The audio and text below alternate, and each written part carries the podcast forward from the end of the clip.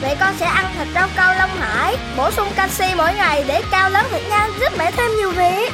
Con mẹ ngoan lắm. Thịt rau câu Long Hải bổ sung canxi, giúp xương chắc khỏe và cao lớn. Thực phẩm này không phải là thuốc, không có tác dụng thay thế thuốc chữa bệnh. Nghe nói nhiều như những phát thanh viên, người bán hàng, ca sĩ với giáo viên, dễ viêm thanh quản và khàn tiếng ai ơi, dễ viêm thanh quản và mất tiếng ai ơi. Đã có viên nén tiêu khí thành, thực phẩm bảo vệ sức khỏe, giúp giảm các triệu chứng viêm thanh quản mất tiếng khàn tiếng. Nhờ có tiêu khí thành, giọng nói trong sáng hơn. Nhờ có tiêu khí thành, giọng nói trong sáng hơn. Này đã có tiêu khí thành Platinum dùng cho người bị viêm họng, viêm thanh quản, khản tiếng, mất tiếng, mạnh hơn, hiệu quả hơn. Này công lý, ờ, nhớ mai đi liên hoan đấy nhá, lâu lắm rồi không gặp nhau. Ui dồi ôi, cũng muốn đi lắm nhưng mà ngại ông ạ. Cái bệnh đại tràng mãi không khỏi, cứ ăn đồ tanh đồ lạ vào là biết nhau ngay. Nhất là uống bia uống rượu cứ gọi là ôm nhà vệ sinh cả ngày. Ôi trời ơi, thế thì ông giống tôi rồi. Ngày trước ăn chẳng dám ăn, bụng lúc nào cũng ấm à ấm ách. Mọi người cứ gọi là thằng xấu bụng. Thế mà từ khi tôi dùng đại tràng tâm bình, giờ bụng êm du, ăn uống thoải mái. Ông dùng thử xem. Ôi trời ơi, thế thì tốt quá, tôi phải mua ngay mới được. Cảm ơn ông nhá. Nhớ mua ngay và luôn đấy nhá. Biết đâu hợp bụng dạ lại ổn. Ok. Đi ngoài đau bụng chớ lo, tiêu hóa ổn định là do tâm bình. Sản phẩm này không là thuốc, không thay thế thuốc chữa bệnh.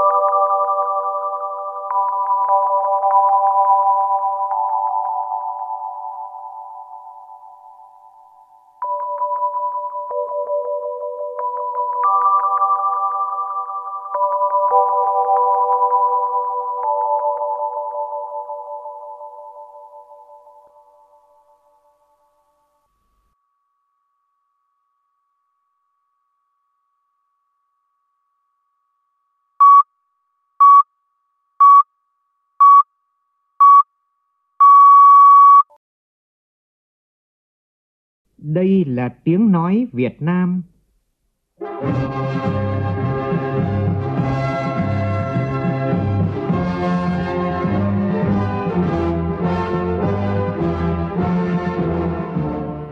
Đây là tiếng nói Việt Nam, phát thanh từ Hà Nội, thủ đô nước Cộng hòa xã hội chủ nghĩa Việt Nam.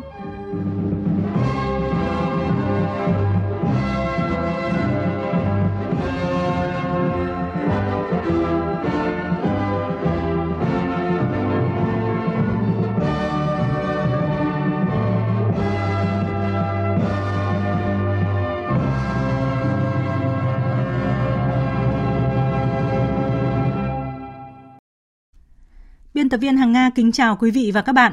Mời quý vị và các bạn nghe chương trình Thời sự chiều của Đài Tiếng Nói Việt Nam với những nội dung chính sau đây.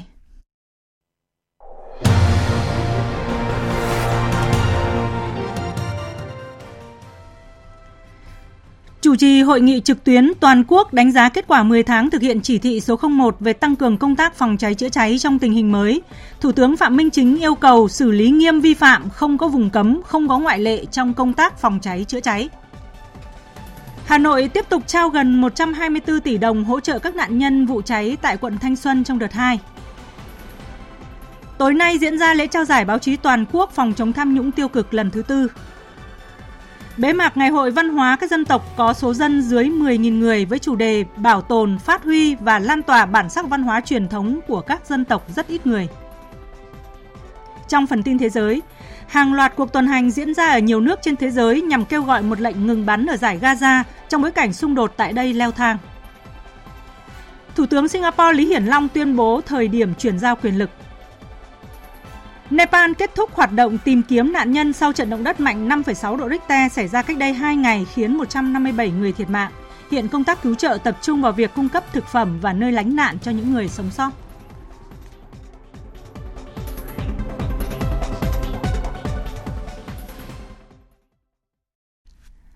Bây giờ là nội dung chi tiết. Sáng nay, Thủ tướng Phạm Minh Chính chủ trì hội nghị toàn quốc đánh giá kết quả thực hiện chỉ thị số 01 về tăng cường công tác phòng cháy chữa cháy trong tình hình mới. Cùng dự có Phó Thủ tướng Trần Lưu Quang, lãnh đạo các bộ ngành trung ương và địa phương. Hội nghị được kết nối trực tuyến đến 63 tỉnh thành trong cả nước. Phóng viên Vũ Khuyên phản ánh. Từ đầu năm 2023 đến nay, toàn quốc xảy ra 2.927 vụ cháy và sự cố cháy làm chết 134 người, làm bị thương 101 người. Về tài sản ước tính sơ bộ thành tiền gần 230 tỷ đồng và 207 hecta rừng. Trong đó xảy ra 50 vụ cháy gây thiệt hại nghiêm trọng về người, đặc biệt nghiêm trọng là vụ cháy trung cư mini ngày 12 tháng 9 năm 2023 tại Thanh Xuân, Hà Nội, làm chết 56 người, bị thương 37 người.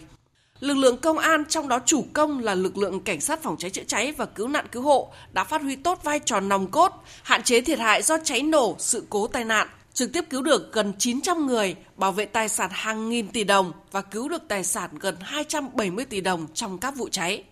Tại hội nghị, các đại biểu đã thẳng thắn phân tích góp ý nhiều ý kiến đánh giá về tình hình kết quả hạn chế tồn tại, khó khăn, chỉ ra các nguyên nhân trên cơ sở đó đề ra nhiệm vụ giải pháp trong thời gian tới.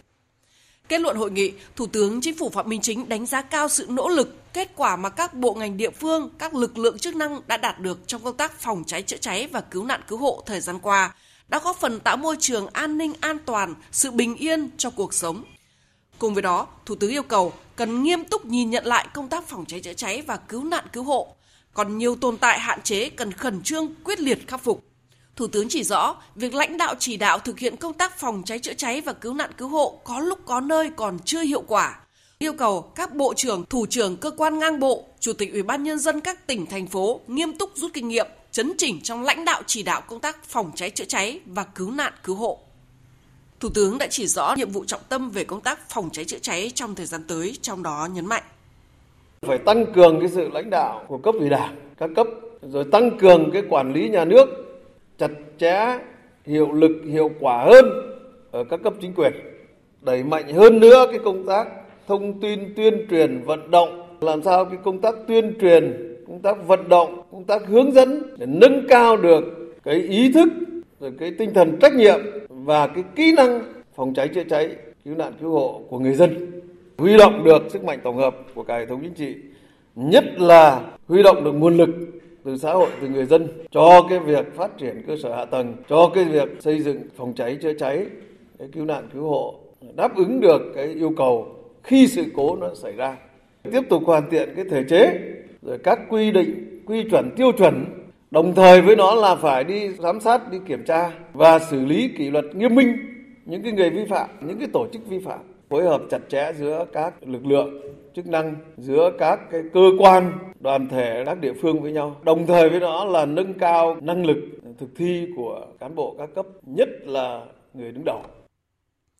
Thủ tướng yêu cầu người đứng đầu các bộ ngành địa phương phải thực sự chăn trở trách nhiệm, tập trung thực hiện quyết liệt hiệu quả các nhiệm vụ trọng tâm, trong đó nhấn mạnh quán triệt triển khai hiệu quả các văn bản chỉ đạo của Đảng, Quốc hội, Chính phủ, Thủ tướng Chính phủ, nhất là chỉ đạo của đồng chí Tổng Bí thư Nguyễn Phú Trọng về tăng cường công tác phòng cháy chữa cháy tập trung hoàn thiện chính sách pháp luật về công tác phòng cháy chữa cháy và cứu nạn cứu hộ, nâng cao hiệu quả công tác tuyên truyền giáo dục, nhất là về pháp luật, kỹ năng trong phòng cháy chữa cháy và cứu nạn cứu hộ, nâng cao ý thức tự bảo vệ cho chính mình, bảo vệ cho cộng đồng.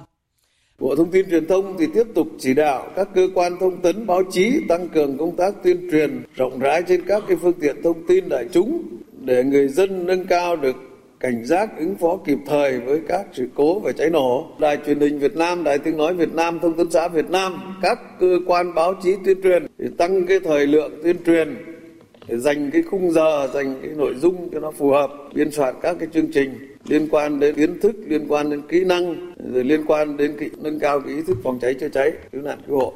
Bên cạnh đó, Thủ tướng yêu cầu tập trung nâng cao năng lực của lực lượng phòng cháy chữa cháy, nòng cốt là lực lượng cảnh sát phòng cháy chữa cháy, quan tâm đầu tư và xây dựng cơ sở vật chất hậu cần cho lực lượng cảnh sát phòng cháy chữa cháy và cứu nạn cứu hộ, đẩy mạnh nghiên cứu ứng dụng khoa học công nghệ sản xuất phương tiện, thiết bị phòng cháy chữa cháy và cứu nạn cứu hộ, tập trung tháo gỡ khó khăn vướng mắc cho người dân và doanh nghiệp về phòng cháy chữa cháy theo công điện số 220 của Thủ tướng Chính phủ. Tiếp tục tổng giả soát các chung cư, nhà ở nhiều căn hộ, cơ sở cho thuê trọ có mật độ người cao, nhà ở kết hợp với sản xuất kinh doanh có nguy cơ cháy nổ, trong đó phải phân loại đánh giá cụ thể từng nhóm tồn tại, vi phạm về trật tự xây dựng, phòng cháy chữa cháy, điện lực để có giải pháp phù hợp. Thủ tướng đã giao nhiệm vụ cụ thể cho các bộ ngành địa phương, trong đó nhấn mạnh yêu cầu Bộ Xây dựng khẩn trương hoàn thành tiêu chuẩn nhà ở riêng lẻ, yêu cầu chung về thiết kế trước ngày 31 tháng 12 năm 2023. Nghị định thay thế Nghị định số 177 về sản xuất, cung cấp và tiêu thụ nước sạch, trong đó có quy định cụ thể các yêu cầu cấp nước chữa cháy tại các khu công nghiệp, khu đô thị trước tháng 7 năm 2024. Ngay sau hội nghị này, Thủ tướng yêu cầu các bộ ngành địa phương cần quán triệt triển khai tổ chức thực hiện quyết liệt nghiêm túc, tạo sự chuyển biến rõ nét trong công tác phòng cháy chữa cháy và cứu nạn cứu hộ thời gian tới, bảo đảm an toàn về tính mạng, sức khỏe cho người dân, góp phần bảo vệ an ninh quốc gia, giữ gìn trật tự an toàn xã hội, tạo môi trường cho phát triển kinh tế xã hội. Báo cáo tại hội nghị đánh giá kết quả 10 tháng thực hiện chỉ thị số 01 của Thủ tướng Chính phủ về tăng cường công tác phòng cháy chữa cháy trong tình hình mới diễn ra sáng nay, Chủ tịch Ủy ban nhân dân thành phố Hồ Chí Minh Phan Văn Mãi cho biết, từ khi có chỉ thị, thành phố đã thành lập tổ chức nhiều đoàn kiểm tra ở 3 cấp với gần 60.000 lượt, xử lý 7.000 trường hợp vi phạm các quy định phòng cháy chữa cháy. Phóng viên Tỷ Huỳnh thường trú tại thành phố Hồ Chí Minh đưa tin. Theo Chủ tịch Ủy ban nhân dân thành phố Hồ Chí Minh, trên địa bàn có 60.488 nhà chung cư, nhà nhiều căn hộ, nhà trọ, phòng trọ, nhà ở kết hợp với sản xuất kinh doanh. Trong đó số nhà trọ, phòng trọ là rất nhiều với hơn 55.000 nhà trọ, phòng trọ. Đây là những nơi có nguy cơ xảy ra cháy nổ cao khi mà phần lớn hiện trạng của các loại nhà này nằm ở vị trí sâu, tiếp cận khó và không đạt chuẩn về xây dựng cũng như phòng cháy chữa cháy. Mặt khác, việc bố trí sắp xếp nguồn lửa, lối đi tại những nhà này thường không hợp lý, ảnh hưởng tới lối thoát hiểm di chuyển để cứu hộ. Cùng với đó, việc bố trí lực lượng phương tiện phòng cháy chữa cháy ở các nơi này thường không đảm bảo. Thời gian qua, thành phố Hồ Chí Minh đã thành lập 3.200 tổ liên gia phòng cháy chữa cháy và cứu nạn cứu hộ và sẽ tiếp tục chỉ đạo các xã phường thành lập khoảng 80.000 tổ để đảm bảo việc thực hành phòng cháy chữa cháy tại chỗ. Chủ tịch Ủy ban nhân dân thành phố Hồ Chí Minh Phan Văn Bãi kiến nghị chính phủ, Bộ Công an và các bộ ngành liên quan một số vấn đề như rà soát và hoàn thiện khung pháp lý, thống nhất các quy định quản lý xử lý các chung cư, tòa nhà cũ, vân vân. Chúng tôi cũng đề nghị Bộ Công an và à, các bộ ngành có liên quan, nhất là Bộ Xây dựng à, cần thống nhất hướng dẫn các biện pháp xử lý đối với những cái nhà hiện hữu theo cái hướng là xem xét cái hiện trạng và có cái giải pháp cho nó phù hợp. Và có những cái xây trước luật, có những cái là do nhu cầu nó như thế, thì bây giờ làm sao chúng ta có những quy định để chúng ta hướng dẫn xử lý cho nó phù hợp với cái hiện trạng. Ngoài ra, ông Phan Văn Mãi cũng kiến nghị Bộ Công an chỉ đạo Đại học Phòng cháy chữa cháy cập nhật chương trình đào tạo tập huấn về phòng cháy chữa cháy, rút kinh nghiệm từ các vụ cháy vừa qua, đồng thời đề nghị bổ sung công tác tập huấn cho công an xã phường để lực lượng này có kinh nghiệm trình độ chuyên môn bài bản chính quy hơn, Sáng nay tại nhà văn hóa phường Khương Đình, quận Thanh Xuân, Hà Nội, ban vận động tiếp nhận, phân phối nguồn ủng hộ, đóng góp tự nguyện khắc phục hậu quả vụ cháy tại phường Khương Đình, tổ chức trao kinh phí hỗ trợ đợt 2 cho các nạn nhân của vụ cháy trung cư mini làm chết 56 người, bị thương 37 người trong ngày 12 tháng 9 vừa qua. Đợt hỗ trợ thứ hai thực hiện từ hôm nay gồm hỗ trợ người sống trong tòa nhà 89 tỷ 600 triệu đồng, trong đó hỗ trợ chi phí sinh hoạt bảo đảm ổn định cuộc sống cho 88 người còn sống, với số tiền 700 triệu đồng một người, hỗ trợ cho 56 thân nhân của người tử vong đứng ra thờ cúng với số tiền 500 triệu đồng một người. Bên cạnh đó, hỗ trợ 37 nạn nhân bị thương 15 tỷ 100 triệu đồng, trong đó hỗ trợ 3 người bị thương phải điều trị tại bệnh viện từ 3 đến 7 ngày với số tiền 300 triệu đồng một người, hỗ trợ 33 người bị thương phải điều trị tại bệnh viện từ 7 ngày trở lên với số tiền 400 triệu đồng một người, hỗ trợ một người bị thương nặng hiểm nghèo với số tiền 1 tỷ đồng hỗ trợ cho đối tượng là trẻ em 19 tỷ 200 triệu đồng, trong đó hỗ trợ sổ tiết kiệm cho một trẻ mồ côi cả cha và mẹ 2 tỷ đồng, hỗ trợ sổ tiết kiệm cho 4 trẻ mất cha hoặc mẹ với 1 tỷ đồng một cháu, hỗ trợ sổ tiết kiệm cho 22 trẻ dưới 16 tuổi, cha mẹ còn sống với số tiền 600 triệu đồng một cháu. Tổng số kinh phí hỗ trợ đợt 2 là 123 tỷ 940 triệu đồng. Theo ban vận động, trước đó tại đợt 1, Ủy ban Mặt trận Tổ quốc Việt Nam thành phố Hà Nội và quận Thanh Xuân đã trích từ nguồn ủng hộ các nạn nhân trong vụ hỏa hoạn hơn 6 tỷ 100 triệu đồng để thực hiện hỗ trợ. Tổng cộng hai đợt hỗ trợ là 130 tỷ 120 triệu đồng. Số tiền còn lại hơn 2 tỷ 200 triệu đồng, căn cứ khoản 7 điều 10 Nghị định 93 2021, Ban vận động thống nhất để xử lý các vấn đề phát sinh, thực hiện vệ sinh môi trường, phòng chống bệnh truyền nhiễm tại khu vực xảy ra hỏa hoạn theo quy định.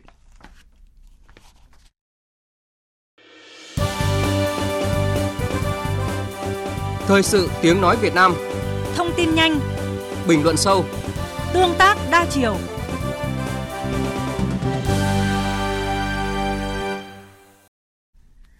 Thưa quý vị và các bạn, vào tối nay tại Hà Nội sẽ diễn ra lễ trao giải báo chí toàn quốc phòng chống tham nhũng tiêu cực lần thứ tư năm 2022-2023.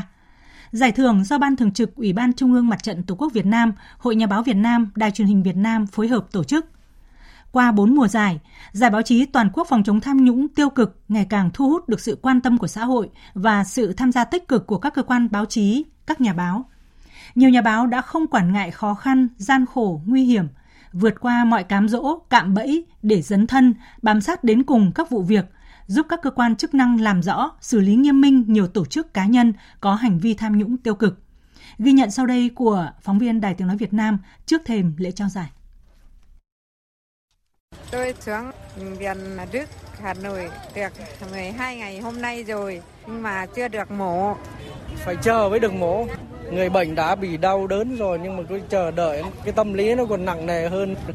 Cái Bộ Y tế mà làm sao có vật y tế cho nó nhanh, càng chờ đợi bao nhiêu chúng tôi càng sót ruột bấy nhiêu. Xuất phát từ câu chuyện vật tư, thiết bị y tế đắp chiếu trong kho, sinh phẩm y tế dồi dào trên thị trường, nhưng hàng loạt bệnh viện thiếu khẩn cấp các thiết bị, hóa chất, vật tư y tế phục vụ công tác khám chữa bệnh. Cũng từ câu chuyện hàng loạt công trình, dự án y ạch chậm tiến độ nhiều năm, khi nguồn lực về vốn, tài nguyên không thiếu. Nhóm phóng viên Ban Thời sự Đài Tiếng Nói Việt Nam đã chỉ rõ sợ sai không dám làm, cùng tâm lý chờ cơ chế, đợi thông tư, không chỉ có trong ngành y mà còn phổ biến ở nhiều bộ ngành, địa phương như một sợi dây vô hình trói buộc, cản trở sự phát triển. Thực hiện loạt phóng sự, nhóm phóng viên Ban Thời sự đã chỉ nguyên nhân của tình trạng này và quan niệm không làm không sai để bảo toàn cá nhân của không ít cán bộ. Đại diện nhóm tác giả, nhà báo Lại Thị Hoa cho biết. Khi mà thực hiện loạt bài chúng tôi đã đề xuất những cái giải pháp để trị cái căn bệnh sợ sai đó là câu chuyện từ thành phố Hà Nội. Hà Nội là một trong những thành phố đã làm rất tốt việc phân cấp phân quyền.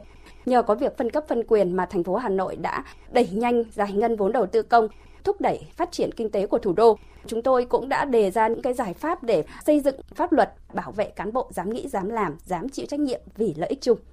Loạt bài Thuốc nào trị bệnh sợ sai phát sóng vào tháng 3 năm nay. Đài Tiếng Nói Việt Nam là một trong những cơ quan báo chí đầu tiên chỉ rõ gọi đúng tên bệnh sợ sai. Đây là căn bệnh trầm kha có nguy cơ lan rộng, ảnh hưởng trực tiếp tới nhiệm vụ hiện thực hóa mục tiêu mà Đại hội Đảng Toàn quốc lần thứ 13 đã đề ra. Tác động xấu tới an sinh xã hội, nguy cơ suy giảm lòng tin của nhân dân đối với sự lãnh đạo của Đảng. Gần 7 tháng sau ngày loạt bài phát sóng, cuối tháng 9 vừa qua, Chính phủ đã ban hành Nghị định số 73 quy định về khuyến khích bảo vệ cán bộ năng động, sáng tạo, dám nghĩ, dám làm, dám chịu trách nhiệm vì lợi ích chung. Loạt bài 5 kỳ phá rừng tự nhiên ở Bắc Tạng của nhà báo Nguyễn Hồng Nguyên, báo bảo vệ pháp luật không chỉ đơn thuần phản ánh việc gần 3 hecta rừng tại xã Ngọc Phái, huyện Trợ Đồn bị chặt phá trái phép, khối lượng gỗ tự nhiên được phát hiện lên tới hơn 170 mét khối. Đây là vụ phá rừng được xác định có quy mô lớn nhất tại tỉnh Bắc Cạn trong khoảng hơn 20 năm qua. Trong vụ phá rừng này, đối tượng chủ mưu là chủ doanh nghiệp, là người am hiểu pháp luật và có quan hệ với nhiều lãnh đạo các cơ quan, sở ban ngành. Tác giả đã vạch trần âm mưu, thủ đoạn của một nhóm đối tượng lợi dụng chế biến khoáng sản để khai thác gỗ trái phép nhằm thu lợi bất chính. Nhà báo Nguyễn Hồng Nguyên cho biết. Loạt bài chỉ ra sự buông lỏng quản lý, thiếu trách nhiệm của một số cơ quan chức năng đã để các hộ dân được giao đất, giao rừng tự ý chuyển nhượng trái pháp luật hàng chục hecta đất rừng và đây là nguyên nhân trực tiếp dẫn đến vụ việc rừng bị phá trái phép. Sau khi báo bảo vệ pháp luật lật tẩy vụ phá rừng này, cơ quan cảnh sát điều tra đã khởi tố vụ án hình sự. Các đối tượng phạm tội sẽ phải đối mặt với khung hình phạt từ 5 năm đến 10 năm tù giam. Điều đáng nói, khi vụ phá rừng bị phát hiện, các đối tượng chủ mưu sẵn sàng dùng quan hệ và tiền bạc hòng mua chuộc những người thực thi nhiệm vụ nhằm che đậy hành vi vi phạm pháp luật, kiên quyết đấu tranh phòng chống tội phạm, tham nhũng, tiêu cực, phóng viên báo bảo vệ pháp luật đã luôn vững vàng hoàn thành loạt 5 kỳ về phá rừng tự nhiên ở Bắc Cạn. Cuốn quần thư khảo biện của bảng nhãn Lê Quy Đôn, cụ nói rằng có 5 nguy cơ sẽ làm mất nước. Bắt đầu bằng câu nói của bảng nhãn Lê Quý Đôn về 5 nguy cơ mất nước, đó là trẻ không kính già, trò không trọng thầy, binh kiêu tướng thoái, tham nhũng tràn lan, sĩ phu ngoảnh mặt, phim tài liệu không lùi bước, dài 5 tập của nhóm tác giả Nguyễn Nhật Duy, Phan Ý Linh, phát sóng trên kênh VTV1, Đài truyền hình Việt Nam với nội dung xoay quanh vấn đề tham nhũng. 5 tập phim với những phân tích chuyên sâu, khoa học, bài bản, dễ hiểu và nhân văn. Tác giả Nguyễn Nhật Duy chia sẻ. Chúng tôi nhận ra một cái giá trị vĩnh cửu của người Việt, đó là tinh thần không lùi bước trước nghịch cảnh. Và trong cuộc chiến chống tham nhũng này, chúng tôi nhận ra tinh thần đó. Tên phim không lùi bước như một lời khẳng định. Một điểm rõ nét của các tác phẩm tham gia giải báo chí với công tác đấu tranh phòng chống tham nhũng, lãng phí lần này đã có sự đầu tư trong lựa chọn chủ đề, bám sát vấn đề thực tiễn đặt ra, chủ động tìm tòi, sáng tạo trong cách thể hiện. Cùng với đó, nhiều tác phẩm viết về tấm gương đấu tranh chống tham nhũng, lấy xây để chống, lấy tích cực dẹp tiêu cực, phát hiện những quy định hiện hành còn bất cập, có kẽ hở, dễ phát sinh các hành vi tham nhũng, tiêu cực để kiến nghị với cơ quan có thẩm quyền – sửa đổi, bổ sung nhằm ngăn chặn hiệu quả hơn nữa các hành vi tham nhũng tiêu cực từ gốc, từ khi mới manh nha. Qua các mùa tổ chức, Giải báo chí toàn quốc phòng chống tham nhũng tiêu cực đã thắp lên ngọn lửa chiến đấu, ngọn lửa cống hiến của những người làm báo. Ngọn lửa ấy được nuôi dưỡng, vun đắp trong quá trình làm nghề và mỗi dịp trao giải, những người làm báo luôn cảm thấy tự hào về một hành trình không ngừng nghỉ, không vùng cấm của mình trong cuộc đấu tranh với tham nhũng tiêu cực. Chương trình thời sự sẽ tiếp tục với các tin tức đáng chú ý khác. Kỷ niệm 93 năm ngày truyền thống Mặt trận Tổ quốc Việt Nam, sáng nay Ủy viên Trung ương Đảng, Tổng Giám đốc Đài Tiếng Nói Việt Nam Đỗ Tiến Sĩ và lãnh đạo tỉnh Hưng Yên đã đến dự động viên chung vui với cán bộ, đảng viên và nhân dân trong Ngày hội Đại đoàn kết toàn dân tộc, Ngày hội Văn hóa quân dân tại khu dân cư Xuân Đào, xã Lương Tài, huyện Văn Lâm, tỉnh Hưng Yên. Phóng viên Kim Thanh đưa tin. Trong không khí Ngày hội Đại đoàn kết toàn dân tộc, Ngày hội văn hóa quân dân, các đại biểu và đông đảo nhân dân đã hòa mình trong các tiết mục văn nghệ sôi nổi, sâu lắng do chính người dân khu dân cư biểu diễn. Tham gia ngày hội, người dân thôn Xuân Đào bày tỏ sự vui mừng, phấn khởi bởi người dân trong thôn luôn đoàn kết, gắn bó trong mọi phong trào xây dựng quê hương giàu đẹp, văn minh. Ông Vương Xuân Huấn, tri hội trưởng Hội cựu chiến binh thôn Xuân Đào và chị Khúc Thị Tuyết, Hội phụ nữ thôn Xuân Đào chia sẻ chi hội cựu chiến binh Thu Xuân Đảo trong giai đoạn cách mạng mới hoàn thành mọi nhiệm vụ được giao, xây dựng chi hội trong sạch vững mạnh toàn diện, xứng đáng với sự tin tưởng của cấp ủy đảng, chính quyền và nhân dân, xứng danh bộ đội cụ Hồ. Qua đây tôi cũng xin đề nghị với các cấp có thẩm quyền tạo điều kiện xây dựng cho thôn một, một khu vui chơi, nhà văn hóa và bê tông hóa nội đồng. Tôi xin hứa trước hội nghị sẽ gương mẫu trong việc thực hiện tám chữ vàng mà Đảng đã trao tặng Hội cựu chiến binh, gương mẫu trung thành, đoàn kết, đổi mới. Ờ, cái không khí của ngày hội đại đoàn kết toàn dân tộc hôm nay ở thôn Xuân Đào thì tôi thấy được bà con nhân dân thôn Xuân Đào như một gia đình. Qua ngày hội này thì tôi xin được gửi lời cảm ơn tới các cấp lãnh đạo đã luôn quan tâm đến đời sống nhân dân. Ờ, với tinh thần đoàn kết, nhân dân thôn Xuân Đào chúng tôi sẽ luôn nỗ lực phát huy những mặt đã làm được à, tiếp tục xây dựng nông thôn mới nâng cao nông thôn mới kiểu mẫu à, tiếp tục xây dựng quê hương ngày càng phát triển giàu mạnh. Nhìn lại nửa nhiệm kỳ thực hiện nghị quyết đại 13 của Đảng, nghị quyết đại Đảng bộ các cấp nhiệm kỳ 2020-2025, Đảng bộ tỉnh Hưng Yên, Đảng bộ huyện Văn Lâm và Đảng bộ xã Lương Tài đã đạt được những kết quả quan trọng trên tất cả các mặt công tác, xây dựng Đảng và hệ thống chính trị, phát triển kinh tế xã hội, bảo đảm quốc phòng an ninh, công tác đối ngoại và hội nhập quốc tế. Từ đầu nhiệm kỳ đến nay, tốc độ tăng trưởng kinh tế của tỉnh ước đạt trung bình 9,3% một năm, tỷ lệ hộ nghèo giảm còn dưới 1%. Tại thôn Xuân Đào, những năm qua, Ban công tác mặt trận thôn đã phối hợp vận động nhân dân phát huy tiềm năng thế mạnh của thôn, đẩy mạnh phát triển kinh tế hộ gia đình. Đến nay, thu nhập trên đầu người của thôn cao hơn trung bình của toàn xã trên 79 triệu đồng. Luôn đoàn kết, hỗ trợ, giúp nhau thoát nghèo bền vững, vươn lên làm giàu hợp pháp, chính đáng. Tỷ lệ hộ khá và giàu tăng, hộ nghèo giảm. nhiều gia đình được công nhận danh hiệu ông bà cha mẹ mẫu mực, con trung hiếu, cháu thảo hiền. Phong trào phát triển kinh tế xã hội, xây dựng nông thôn mới, xây dựng đời sống văn hóa, khuyến học, khuyến tài được quan tâm và đẩy mạnh, thu hút đông đảo các tầng lớp nhân dân tham gia, qua đó gắn kết tình làng nghĩa xóm, Phát huy vai trò khối đại đoàn kết toàn dân tộc, Mặt trận Tổ quốc các cấp tỉnh Quảng Nam đã vận động nhiều tổ chức doanh nghiệp và người dân tham gia đóng góp xây dựng quỹ vì người nghèo. Từ nguồn quỹ này, các địa phương trong tỉnh hỗ trợ xây mới, nâng cấp, sửa chữa nhà ở cho người nghèo vùng khó khăn, có nơi ở ổn định, yên tâm lao động sản xuất và vươn lên thoát nghèo. Phóng viên Tuyết Lê, thường trú tại miền Trung, phản ánh về nghĩa tình những ngôi nhà đại đoàn kết ở vùng cao Quảng Nam.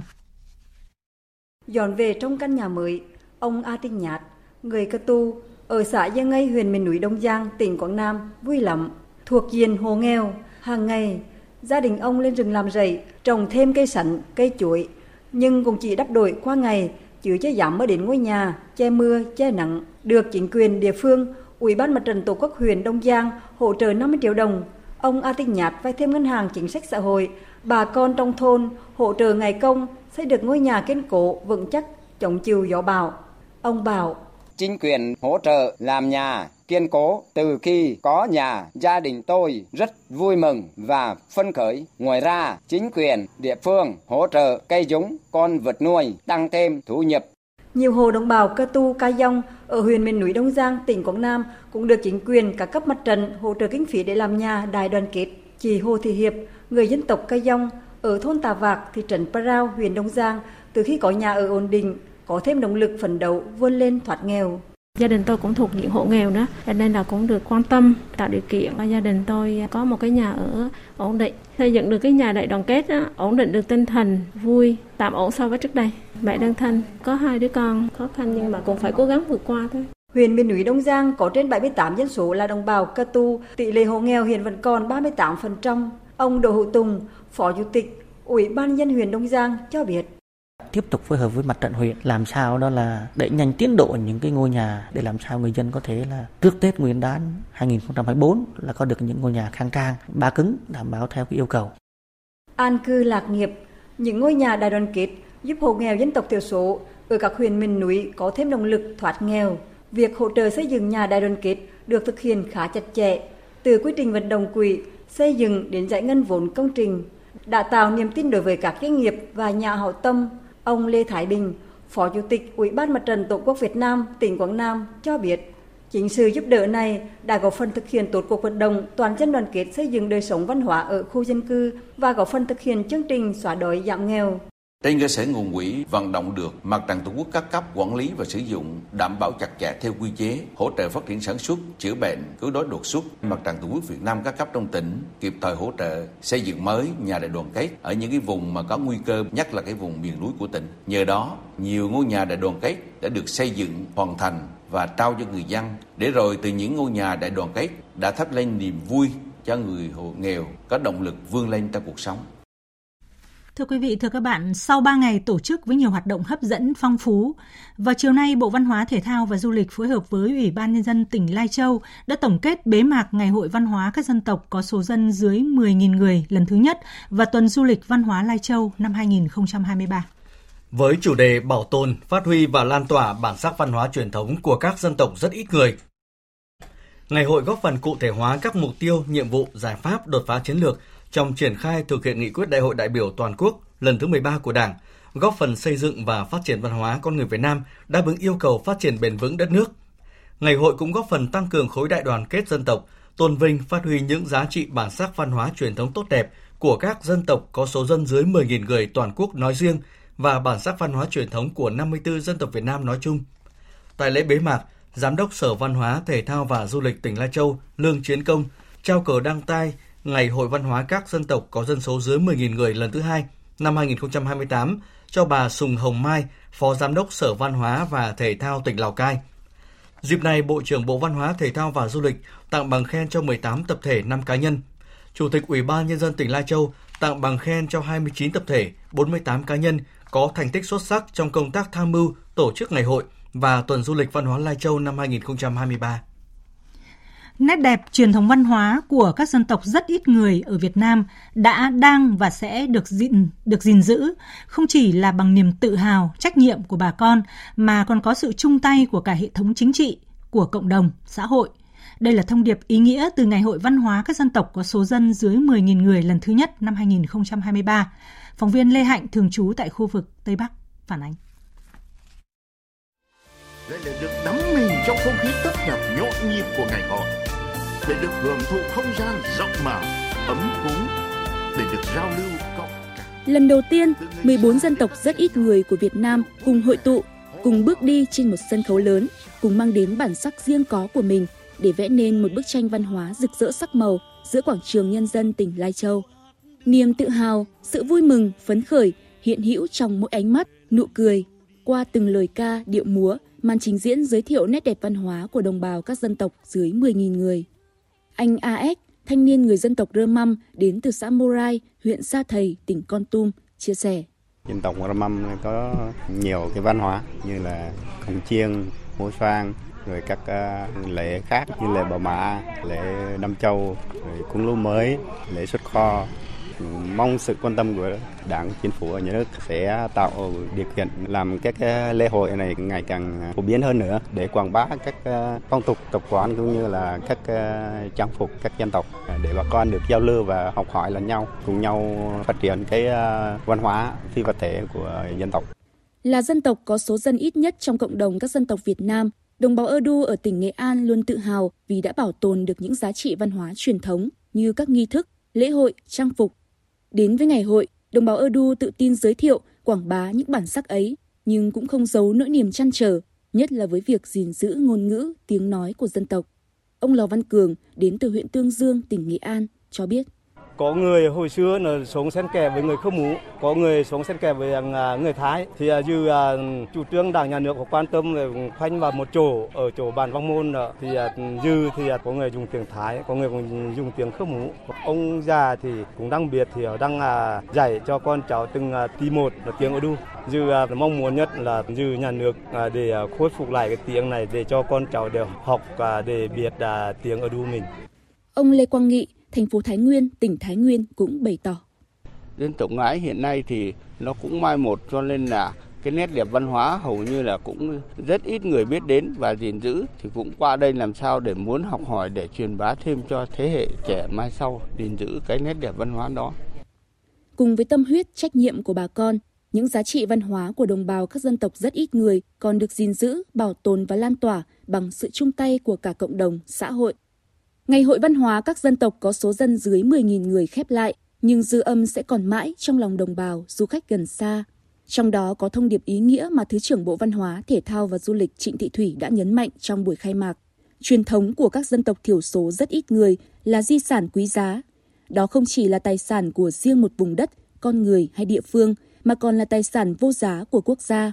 Các giá trị văn hóa truyền thống đã và đang được Đảng, Nhà nước, cả hệ thống chính trị cùng các dân tộc thiểu số rất ít người chung tay xây dựng, củng cố. Việc giữ gìn bản sắc văn hóa truyền thống của đồng bào các dân tộc rất ít người là nhiệm vụ chính trị, kinh tế, xã hội có ý nghĩa đặc biệt quan trọng trong xây dựng và phát triển đất nước.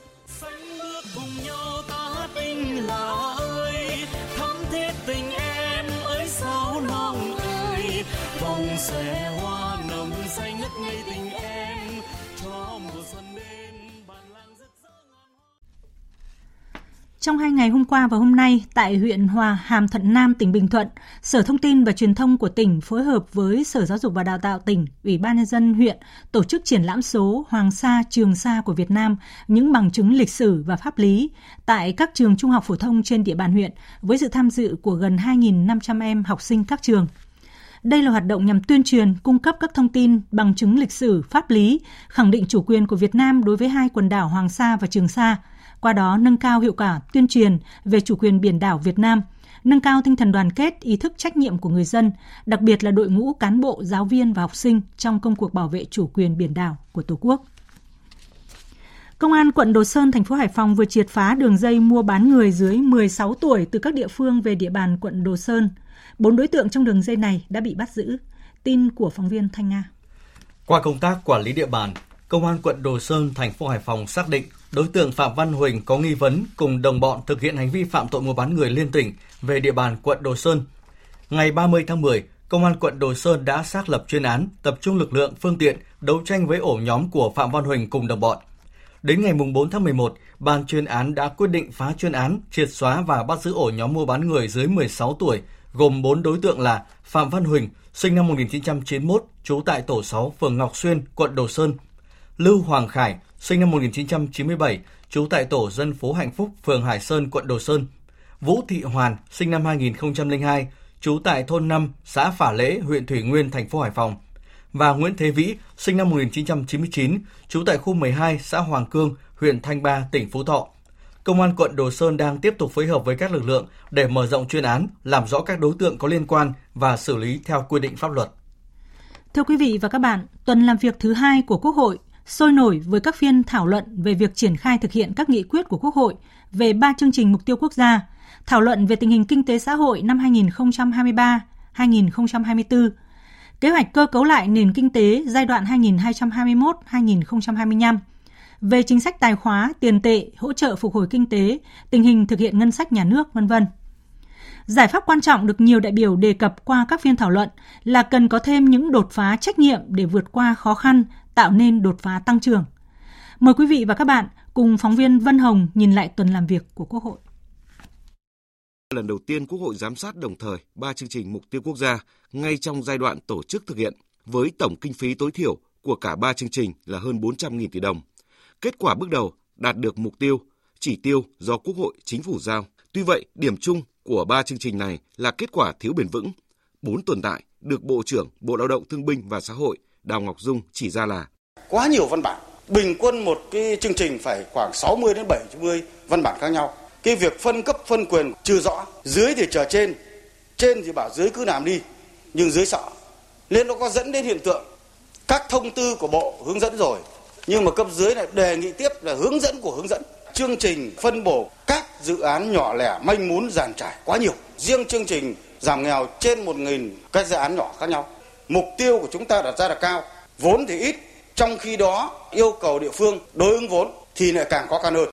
Với những tồn tại đó, mục tiêu giảm nghèo theo chuẩn đa chiều, bền vững vẫn còn xa. Vẫn còn nhiều xã miền núi không đăng ký phân đấu đạt chuẩn nông thôn mới vì muốn được hưởng các chính sách của xã nghèo. Vô hình chung, tự thân các chính sách làm giảm hiệu quả thực hiện của nhau. Từ thực tiễn địa phương, đại biểu đặng bích ngọc, đoàn hòa bình đề xuất giải pháp có những xã đi suốt chặng đường cũng không thể nào đạt được nông thôn mới. Có thể là ở những cái nơi địa bàn quá đặc biệt thì chúng ta cũng có những cái cơ chế đặc thù để người dân vươn lên thoát nghèo bền vững và cái nguồn lực phải thật sự phát huy hiệu quả, tránh lãng phí.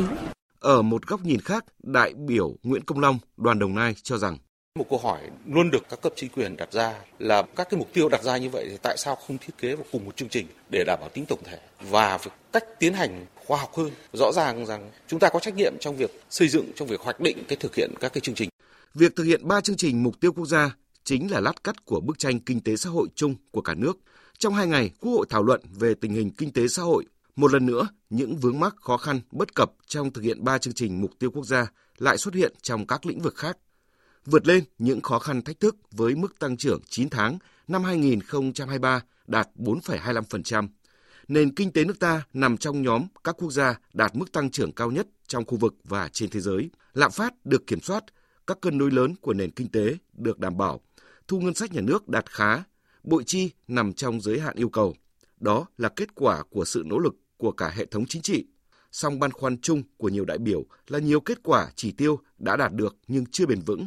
Làm rõ thêm những băn khoăn của đại biểu, Bộ trưởng Bộ Tài chính Hồ Đức Phước cho biết Chẳng hạn như cái gói 14 ngàn tỷ xây ra trạm y tế của các phường xã. Kể cả cái sân bay Long Thành là công trình trọng điểm quốc gia đến hôm nay cũng chưa ra vốn. Luật đầu tư công phải mở ra, tôi nghĩ là cái phải sửa. Trong bố trí chi, bố trí đủ để mà nâng lương.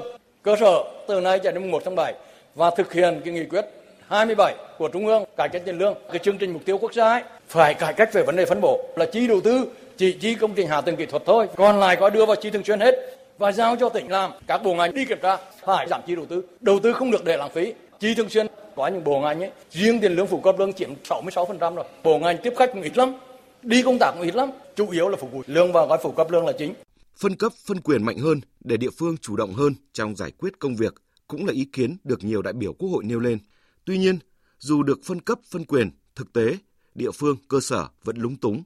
Cán bộ vẫn sợ sai, sợ trách nhiệm, không dám thực thi vì thiếu văn bản hướng dẫn cụ thể.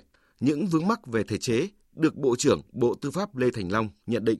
Một cái dự án luật mà chúng ta đi từ xây dựng chính sách, lập đề nghị cho đến lúc thông qua nó, nó tầm đều 2 năm. Chúng tôi tiếp tục đề xuất là Ủy ban Thường vụ Quốc hội thì, thì tăng cường cái vai trò hiến định là giải thích các cái quy phạm pháp luật thuộc thẩm quyền.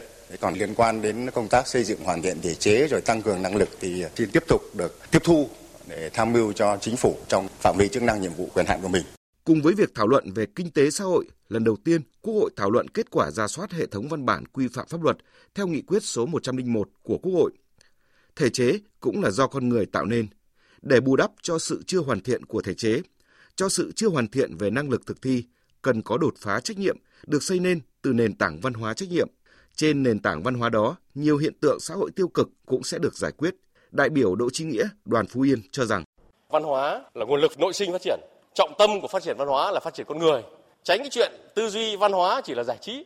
Mà đang là con người thì trước hết là phải phát triển cái văn hóa công vụ, đạo đức công vụ. Không ít cán bộ hiện nay đang cố gắng làm những quy định cũ kỹ trở nên cũ kỹ hơn nhằm những mục đích cá nhân. Trong tuần, điểm nhấn về công tác lập pháp là Quốc hội thảo luận dự thảo luật đất đai sửa đổi. Vẫn còn nhiều ý kiến khác nhau xoay quanh giá đất, các trường hợp thu hồi đất và giải quyết hài hòa mối quan hệ giữa nhà nước, người dân, doanh nghiệp. Đất đai là nguồn lực quan trọng trong phát triển kinh tế xã hội. Không chỉ vậy, còn có ý nghĩa quốc phòng, an ninh. Vì vậy, theo nhiều đại biểu, cần tiếp tục nghiên cứu thấu đáo, khách quan trước khi ban hành đại biểu Hoàng Anh Công, đoàn Thái Nguyên nêu quan điểm. Phải làm sao cái dự thảo luật này nó phải ghi nhận, nó phải có những phương án tốt nhất trong việc là phát huy cái nguồn lực đất đai trở thành một nguồn lực chính cơ bản để phát triển đất nước. Khiếu kiện 70% vẫn là cái chuyện thu hồi đất, bồi thường hỗ trợ tái định cư. Chính thế mà chúng ta cần phải giải quyết để tạo sự ổn định phát triển kinh tế đất nước để cho người dân tin tưởng chính sách đất đai chúng ta là vì dân chứ không phải vì một doanh nghiệp hay là vì một cái nhóm lĩnh nào đấy.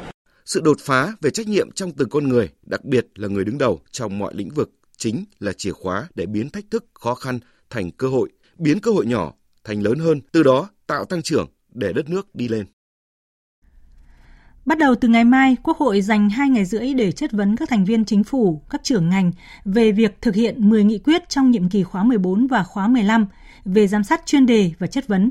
Nội dung này sẽ được tường thuật trực tiếp trên kênh Thời sự VOV1 của Đài Tiếng Nói Việt Nam. Mời quý vị và các bạn chú ý đón nghe. Quý vị và các bạn đang nghe chương trình Thời sự chiều của Đài Tiếng Nói Việt Nam. Tiếp sau đây là một số thông tin thời tiết đáng chú ý. Thưa quý vị và các bạn, Trung tâm Dự báo Khí tượng Thủy văn cho biết, từ ngày mai, các tỉnh miền Bắc có mưa rào và rông rải rác, cục bộ có mưa vừa đến mưa to và nền nhiệt sẽ giảm từ 3 đến 4 độ so với ngày hôm nay. Các tỉnh Bắc và Trung Trung Bộ đón mưa rào và rông rải rác, cục bộ có mưa vừa đến mưa to. Đợt mưa rông này có thể sẽ kéo dài đến ngày 7 tháng 11. Riêng các tỉnh ven biển Nam Trung Bộ từ ngày mùng 7 cho đến ngày mùng 10 tháng 11 có mưa rào và rông rải rác vào chiều tối. Trong mưa rông có khả năng xảy ra lốc, xét, mưa đá và gió giật mạnh. Đối với khu vực Tây Nguyên và Nam Bộ, đêm có mưa rào và rông vài nơi, ngày nắng.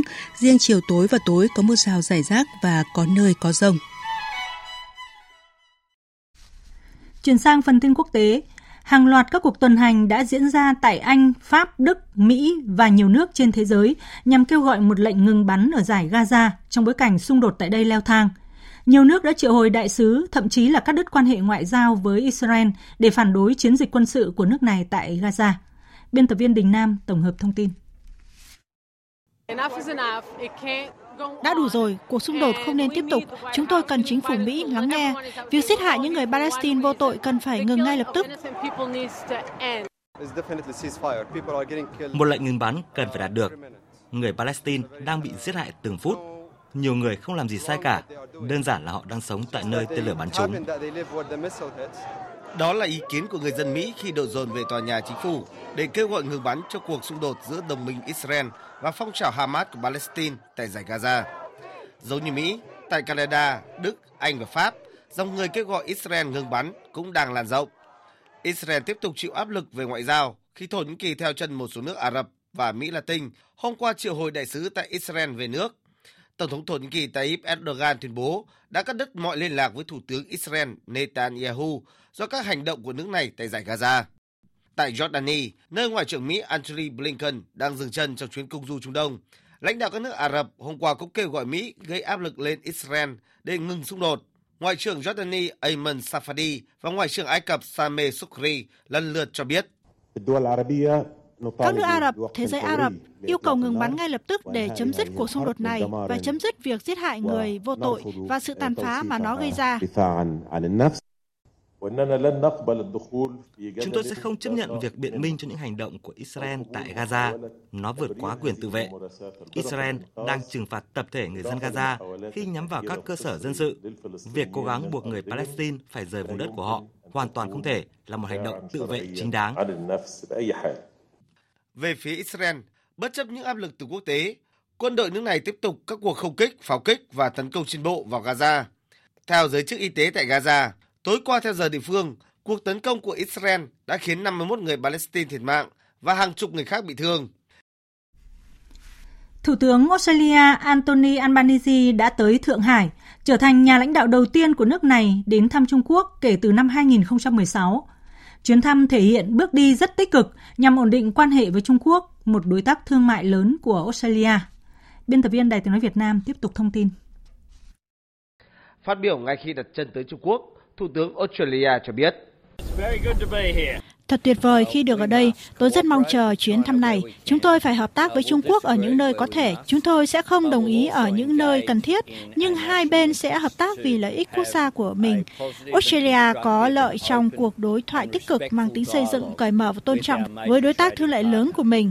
Và đó là điều tôi hy vọng đạt được trong những ngày tới khi tôi sẽ gặp Chủ tịch Tập Cận Bình, Thủ tướng Lý Cường và các nhà lãnh đạo khác. Phía Trung Quốc cũng đang rất coi trọng chuyến thăm của nhà lãnh đạo Australia sau 7 năm. Người phát ngôn Bộ Ngoại giao Trung Quốc Uông Văn Bân khẳng định. Các nhà lãnh đạo Trung Quốc sẽ gặp Thủ tướng Anthony Albanese để trao đổi quan điểm về quan hệ song phương, cũng như các vấn đề quốc tế và khu vực cùng quan tâm. Trung Quốc và Australia là những đối tác chiến lược toàn diện với những lợi ích chung sâu rộng và triển vọng hợp tác rộng lớn. Mối quan hệ Trung Quốc-Australia là vì lợi ích cơ bản của hai nước và nhân dân hai nước, đồng thời có lợi cho hòa bình, ổn định trong khu vực và thế giới. Tối qua, Thủ tướng Australia đã dự lễ khai mạc hội trợ nhập khẩu quốc tế Trung Quốc tại thành phố Thượng Hải với sự chủ trì của Thủ tướng nước chủ nhà Lý Cường. Nhà lãnh đạo Australia đã đánh giá cao bình luận của người đồng cấp Trung Quốc về việc mở rộng tiếp cận thị trường và nhập khẩu. Australia bày tỏ tin tưởng những trở ngại đối với hải sản và sản phẩm thịt đỏ của nước này sẽ được Trung Quốc dỡ bỏ trong một khoảng thời gian rất ngắn. Dự kiến ngày mai, Thủ tướng Australia sẽ gặp Chủ tịch Trung Quốc Tập Cận Bình tại thủ đô Bắc Kinh. Theo truyền hình Singapore, hôm nay Thủ tướng Lý Hiển Long cho biết sẽ bàn giao quyền lãnh đạo cho Phó Thủ tướng Lawrence Sivong vào tháng 11 năm 2024 và trước cuộc tổng tuyển cử dự kiến diễn ra vào tháng 11 năm 2025. Tuyên bố của Thủ tướng Lý Hiển Long được đưa ra tại hội nghị thường niên của Đảng Hành động Nhân dân cầm quyền tại Trung tâm Triển lãm Hội nghị Singapore Expo. Thủ tướng Lý Hiển Long cũng cho biết việc chuyển giao sẽ diễn ra trước ngày kỷ niệm 70 năm thành lập Đảng Hành động Nhân dân – nếu mọi việc suôn sẻ.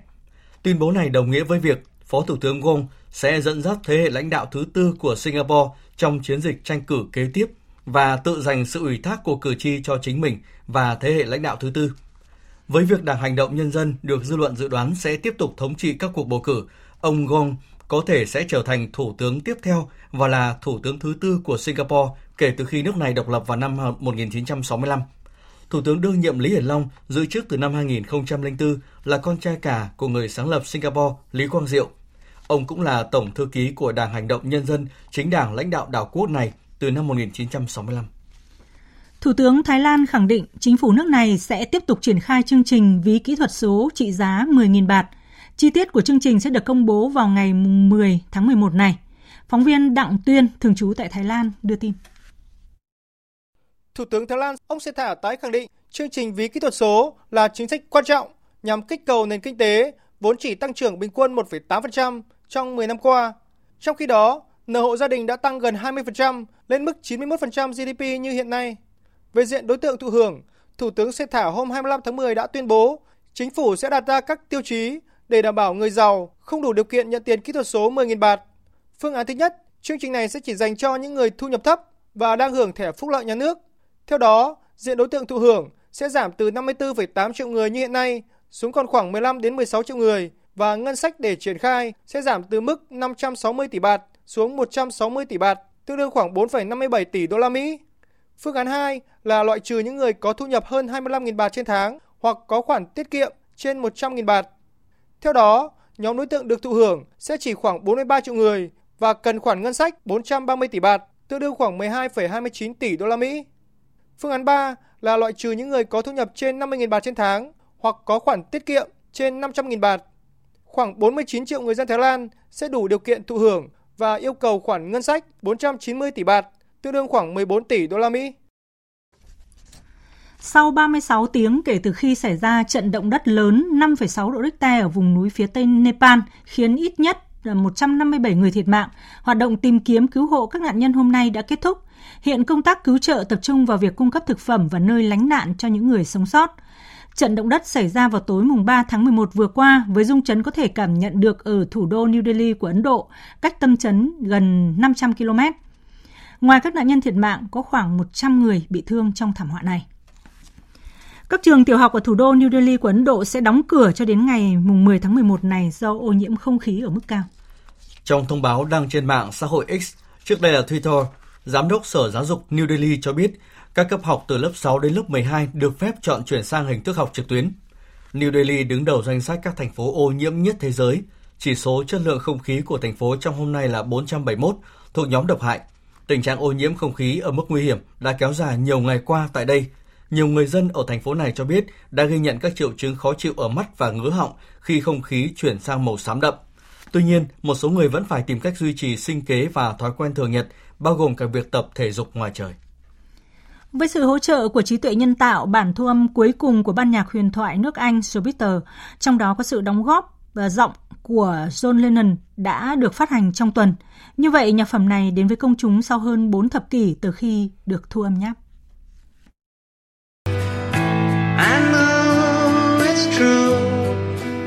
Universal Music Group, công ty âm nhạc lớn nhất thế giới, thông báo bài hát Now and Then được coi là bài hát cuối cùng của ban nhạc Beatles vừa được phát hành dưới dạng đĩa đơn đôi A-side, kết hợp với bài hát đầu tay năm 1962 của nhóm là Love Me Do.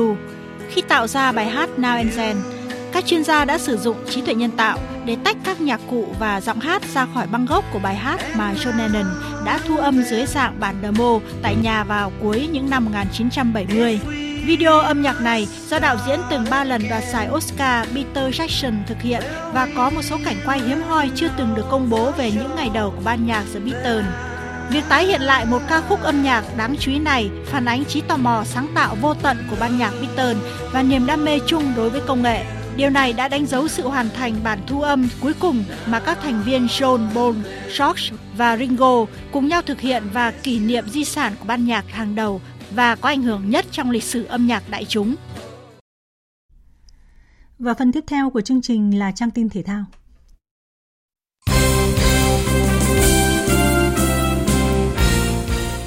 Quý vị và các bạn thân mến, chiều hôm qua mùng 4 tháng 11, đội tuyển bóng đá nữ Việt Nam đã có mặt ở sân bay Nội Bài thành phố Hà Nội, khép lại hành trình vòng loại thứ hai Olympic Paris 2024.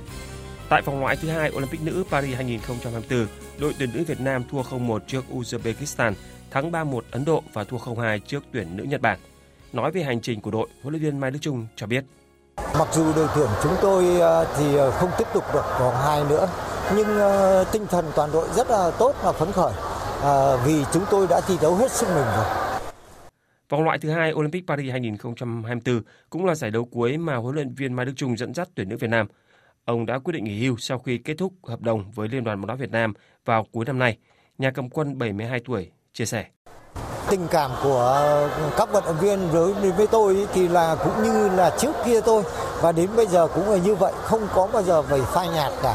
Có thí dụ nữa tôi không làm nữa hoặc là tiếp tục làm nữa như thế nào thì chúng tôi vẫn quan tâm và và ủng hộ lẫn nhau tuyển thủ nữ Việt Nam đã khép lại các nhiệm vụ quốc tế trong năm 2023. Ngày 16 tháng 11 tới đây, họ sẽ tiếp tục tranh tài tại giải bóng đá nữ vô địch quốc gia Chiều tối ngày hôm qua đã diễn ra lượt đấu cuối của vòng 3 V-League 2023-2024. Mặc dù có lợi thế sân nhà, nhưng BKMX Bình Dương đã thi đấu khá thận trọng và có được chiến thắng tối thiểu 1-0 trước đội khách Hải Phòng. Trong khi đó, Đông Á Thanh Hóa đã đáp ứng được kỳ vọng của người hâm mộ bằng chiến thắng cách biệt 3-1 trên sân nhà trong trận derby Bắc miền Trung với Sông Lam Nghệ An. Sau trận đấu, huấn luyện viên Popov của Thanh Hóa tỏ rõ sự hài lòng về màn trình diễn của đội bóng. Các cầu thủ đã thực hiện tốt những yêu cầu từ ban huấn luyện và xứng đáng với chiến thắng này. Đội khách nghiên cứu kỹ lối chơi và khiến chúng tôi gặp khó. Toàn đội đã biết cách vượt qua thách thức để có được chiến thắng này. Còn huấn luyện viên Phan Như Thuần của Sông Lam Nghệ An cho rằng các học trò đã bị khớp khi nhận bàn thua quá sớm. Thực ra chúng tôi cũng chuẩn bị rất kỹ rồi, nhưng mà khi vào trận đấu thì uh, diễn biến trận đấu nó bị bắn bắn bắn thua sớm quá, nên là uh, đội chúng tôi cũng có một chút gì đó bị uh, khớp. Ở trận đấu diễn ra cùng giờ trên sân Hòa Xuân, Khánh Hòa FC đã có được chiến thắng đầu tiên trước đội chủ nhà Tân Binh Quảng Nam với tỷ số 1-0. Trong trận đấu muộn nhất vòng 3 trên sân hàng đẫy, câu lạc bộ Viettel cũng có chiến thắng tối thiểu 1-0 trước Hồng Lĩnh Hà Tĩnh. Khép lại vòng thi đấu thứ ba của V-League 2023-2024, câu lạc bộ Thép Xanh Nam Định đang dẫn đầu bảng xếp hạng với 3 trận toàn thắng được 9 điểm. Xếp thứ hai là Công an Hà Nội được 7 điểm. Với hai trận thắng liên tiếp, BKMX Bình Dương có 6 điểm, xếp thứ ba. Đông Á Thanh Hóa và Viettel cùng có 5 điểm, nhưng hơn kém về hiệu số bàn thắng thua, lần lượt xếp ở vị trí thứ tư và thứ năm. Hoàng Anh Gia Lai có một điểm sau 3 trận và Hà Nội FC chưa có được điểm nào sau hai trận xếp áp chót và cuối bảng. Sau vòng 3, V-League 2023-2024 tạm nghỉ thi đấu để các cầu thủ tập trung đội tuyển thi đấu vòng loại World Cup 2026 và sẽ thi đấu trở lại ở vòng 4 từ ngày 2 tháng 12. Cũng trong ngày 4 tháng 11 tại sân bóng Hoàng Cầu Hà Nội diễn ra lễ khai mạc và khởi tranh các trận đấu vòng bảng của 16 đội bóng tham gia tranh tài tại giải bóng đá các cơ quan trung ương mở rộng tranh cúp báo đại biểu nhân dân. Giải đấu được báo đại biểu nhân dân tổ chức hàng năm với mong muốn tạo sân chơi lành mạnh bổ ích, thúc đẩy phong trào thể thao rèn luyện sức khỏe cho cán bộ, người lao động, các cơ quan, đơn vị tham gia, thực hiện cuộc vận động toàn dân rèn luyện thân thể theo gương Bác Hồ vĩ đại. Bà Phạm Thanh Huyền, tổng biên tập báo đại biểu nhân dân cho biết. Tôi rất là mong muốn là mở rộng quy mô giải bởi vì thực ra rất là nhiều đội, nhiều các bộ cũng đều đều mong muốn được đá. Nhưng mà sức người có hạn bởi vì chúng ta là cán bộ công chức viên chức người lao động đi làm hàng ngày. Chúng ta chỉ đá được vào thứ bảy chủ nhật mà thậm chí phải dành thời gian thì mới đá được. Tôi tin rằng trong một thời gian sớm nhất là tôi cũng nâng quy mô giải lên bởi vì tôi muốn là tất cả các văn phòng trung ương các bộ ngành đều được tham gia đá giải này để chúng ta cùng học hỏi cùng giao lưu cùng trao đổi cùng gắn kết và tạo ra một cái hứng khởi hơn trong công việc. Giải bóng đá các cơ quan trung ương mở rộng tranh cúp báo đại biểu nhân dân lần thứ 24 năm 2023 sẽ diễn ra đến hết ngày 25 tháng 11 năm 2023. Dạng sáng nay tại vòng 10 giải bóng đá Bundesliga, câu lạc bộ Bayern Munich đã giành chiến thắng đậm 4-0 trước câu lạc bộ Dortmund, trong đó có hat-trick của Harry Kane, nhưng điều đó vẫn chưa đủ để giành lại ngôi đầu. Màn tỏa sáng của Harry Kane chỉ giúp Bayern Munich vững vàng ở vị trí thứ hai trên bảng xếp hạng, kém câu lạc bộ Bayer Leverkusen 2 điểm. Đội bóng của huấn viên Xavi Alonso trong ngày hôm qua cũng đã có được chiến thắng 3-2 trước Hoffenheim, qua đó tiếp tục duy trì mạch bất bại. Sau 10 trận đá đấu, Bayer Leverkusen có 28 điểm, tiếp tục dẫn đầu bảng xếp hạng Bundesliga với 2 điểm nhiều hơn so với đương kim vô địch Bayern Munich. Cũng ở vòng đấu này, câu lạc bộ Leipzig lỡ cơ hội để chen chân vào top 4 sau khi bất ngờ để thua 0-2 trong chuyến làm khách trên sân của đội bóng đang nằm ở nhóm cuối bảng Mainz 05. Còn vào dạng sáng nay mùng 5 tháng 11, câu lạc bộ Barca đã có chiến thắng tối thiểu 1-0 trong chuyến làm khách trước câu lạc bộ Real Sociedad tại vòng 12 giải La Liga. Với chiến thắng này, Barca có 27 điểm, kém đại kình địch Real Madrid 1 điểm nhưng đá nhiều hơn một trận. Trong khi đó, Real Sociedad có 19 điểm, tạm đứng ở vị trí thứ 16 trên bảng xếp hạng. Dự báo thời tiết Phía Tây Bắc Bộ, đêm có mưa vài nơi, ngày có mưa rào và rông rải rác, cục bộ có mưa to và rông gió nhẹ, nhiệt độ từ 20 đến 28 độ. Phía Đông Bắc Bộ và Thanh Hóa, đêm có mưa vài nơi, ngày có mưa rào và rông rải rác, riêng vùng núi và Trung Du có mưa vừa, cục bộ có mưa to, gió nhẹ. Từ ngày mai gió Đông Bắc mạnh dần lên cấp 2, cấp 3, vùng ven biển cấp 3, cấp 4, nhiệt độ từ 21 đến 28 độ. Khu vực từ Nghệ An đến Thừa Thiên Huế có mưa vài nơi, từ chiều tối mai nhiều mây có mưa, mưa rào và rải rác có rông, cục bộ có mưa vừa mưa to, phía Bắc gió nhẹ, phía Nam gió Đông Bắc cấp 2, cấp 3, nhiệt độ từ 22 đến 32 độ. Khu vực từ Đà Nẵng đến Bình Thuận có mưa rào và rông vài nơi, gió Đông Bắc cấp 2, cấp 3, nhiệt độ từ 23 đến 33 độ. Tây Nguyên, chiều tối và đêm có mưa rào và rông vài nơi, ngày nắng, gió nhẹ, nhiệt độ từ 19 đến 32 độ. Các tỉnh Nam Bộ, đêm có mưa rào và rông vài nơi, ngày nắng, chiều tối và tối có mưa rào rải rác và có nơi có rông, gió Đông Bắc đến Đông cấp 2, cấp 3, nhiệt độ từ 24 đến 34 độ. Khu vực Hà Nội, đêm không mưa, ngày có lúc có mưa rào và rông, gió nhẹ, từ ngày mai gió Đông Bắc mạnh dần lên cấp 2, cấp 3, nhiệt độ từ 23 đến 28 độ. Dự báo thời tiết biển, Bắc và Nam Vịnh Bắc Bộ không mưa, từ gần sáng ngày mai có mưa rào và rông rải rác, tầm nhìn xa trên 10 km, giảm xuống từ 4 đến 10 km trong mưa, gió nhẹ, từ chiều mai gió đông bắc mạnh dần lên cấp 5, có lúc cấp 6, giật cấp 7, biển động. Vùng biển từ Quảng Trị đến Quảng Ngãi, vùng biển từ Bình Định đến Ninh Thuận có mưa rào và rông vài nơi, từ chiều tối mai có mưa rào rải rác và có nơi có rông. Tầm nhìn xa trên 10 km, giảm xuống từ 4 đến 10 km trong mưa, gió nhẹ, từ chiều tối mai gió đông bắc mạnh dần lên cấp 4. Vùng biển từ Bình Thuận đến Cà Mau có mưa rào và rông vài nơi, từ chiều mai có mưa rào rải rác và có nơi có rông. Tầm nhìn xa trên 10 km, giảm xuống từ 4 đến 10 km trong mưa, gió đông bắc cấp 4, từ chiều tối mai gió mạnh dần lên cấp 4 cấp 5. Vùng biển từ Cà Mau đến Kiên Giang, Vịnh Thái Lan có mưa rào rải rác và có nơi có rông. Tầm nhìn xa trên 10 km, giảm xuống từ 4 đến 10 km trong mưa, gió nhẹ. Khu vực Bắc Biển Đông có mưa rào và rông vài nơi, tầm nhìn xa trên 10 km, gió đông bắc cấp 4 cấp 5, từ chiều tối mai có lúc cấp 6, giật cấp 7, biển động. Khu vực giữa và Nam Biển Đông, khu vực quần đảo Trường Sa thuộc tỉnh Khánh Hòa có mưa rào và rông rải rác, tầm nhìn xa trên 10 km, giảm xuống từ 4 đến 10 km trong mưa, gió đông bắc cấp 3 cấp 4. Khu vực quần đảo Hoàng Sa thuộc thành phố Đà Nẵng có mưa rào và rông vài nơi, tầm nhìn xa trên 10 km, gió đông bắc cấp 4 cấp 5. Tới đây chúng tôi xin kết thúc chương trình Thời sự chiều của Đài Tiếng Nói Việt Nam. Chương trình do các biên tập viên Hằng Nga, Minh Châu biên soạn với sự tham gia thể hiện của phát thanh viên Thành Tuấn, kỹ thuật viên Văn Quang, chịu trách nhiệm nội dung Nguyễn Thị Tuyết Mai. Chỉ bởi lòng tham và sự ích kỷ, những kẻ buôn bán động vật hoang dã đang hàng ngày cướp đi môi trường sống và tương lai của chính chúng ta. Đừng để những kẻ buôn bán động vật hoang dã nhởn nhơ ngoài vòng pháp luật. Cùng chung tay hành động ngay hôm nay. Hãy gọi tới cơ quan chức năng hoặc đường dây nóng miễn phí bảo vệ động vật hoang dã 1800 1522 nếu phát hiện các hành vi vi phạm pháp luật về động vật hoang dã.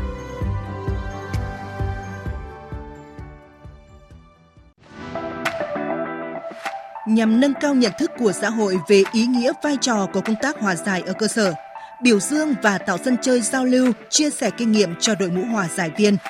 Hội đồng phối hợp phổ biến giáo dục pháp luật Trung ương đã chỉ đạo tổ chức Hội thi hòa giải viên giỏi toàn quốc lần thứ tư năm 2023. Các vòng thi khu vực miền Bắc, miền Trung, Tây Nguyên và miền Nam đã tổ chức thành công. Có 14 đội thi xuất sắc được lựa chọn tham dự vòng thi toàn quốc. Vòng thi toàn quốc Hội thi hòa giải viên giỏi lần thứ tư năm 2023 diễn ra vào ngày 8 tháng 11 năm 2023 tại Cung văn hóa lao động hữu nghị Việt Xô, số 91 đường Trần Hưng Đạo, quận Hoàn Kiếm, thành phố Hà Nội. Lễ tổng kết trao giải hội thi được phát thanh trực tiếp trên kênh VV1 Đài Tiếng nói Việt Nam và truyền hình trực tiếp trên kênh VTV1 Đài truyền hình Việt Nam tối ngày 8 tháng 11 năm 2023.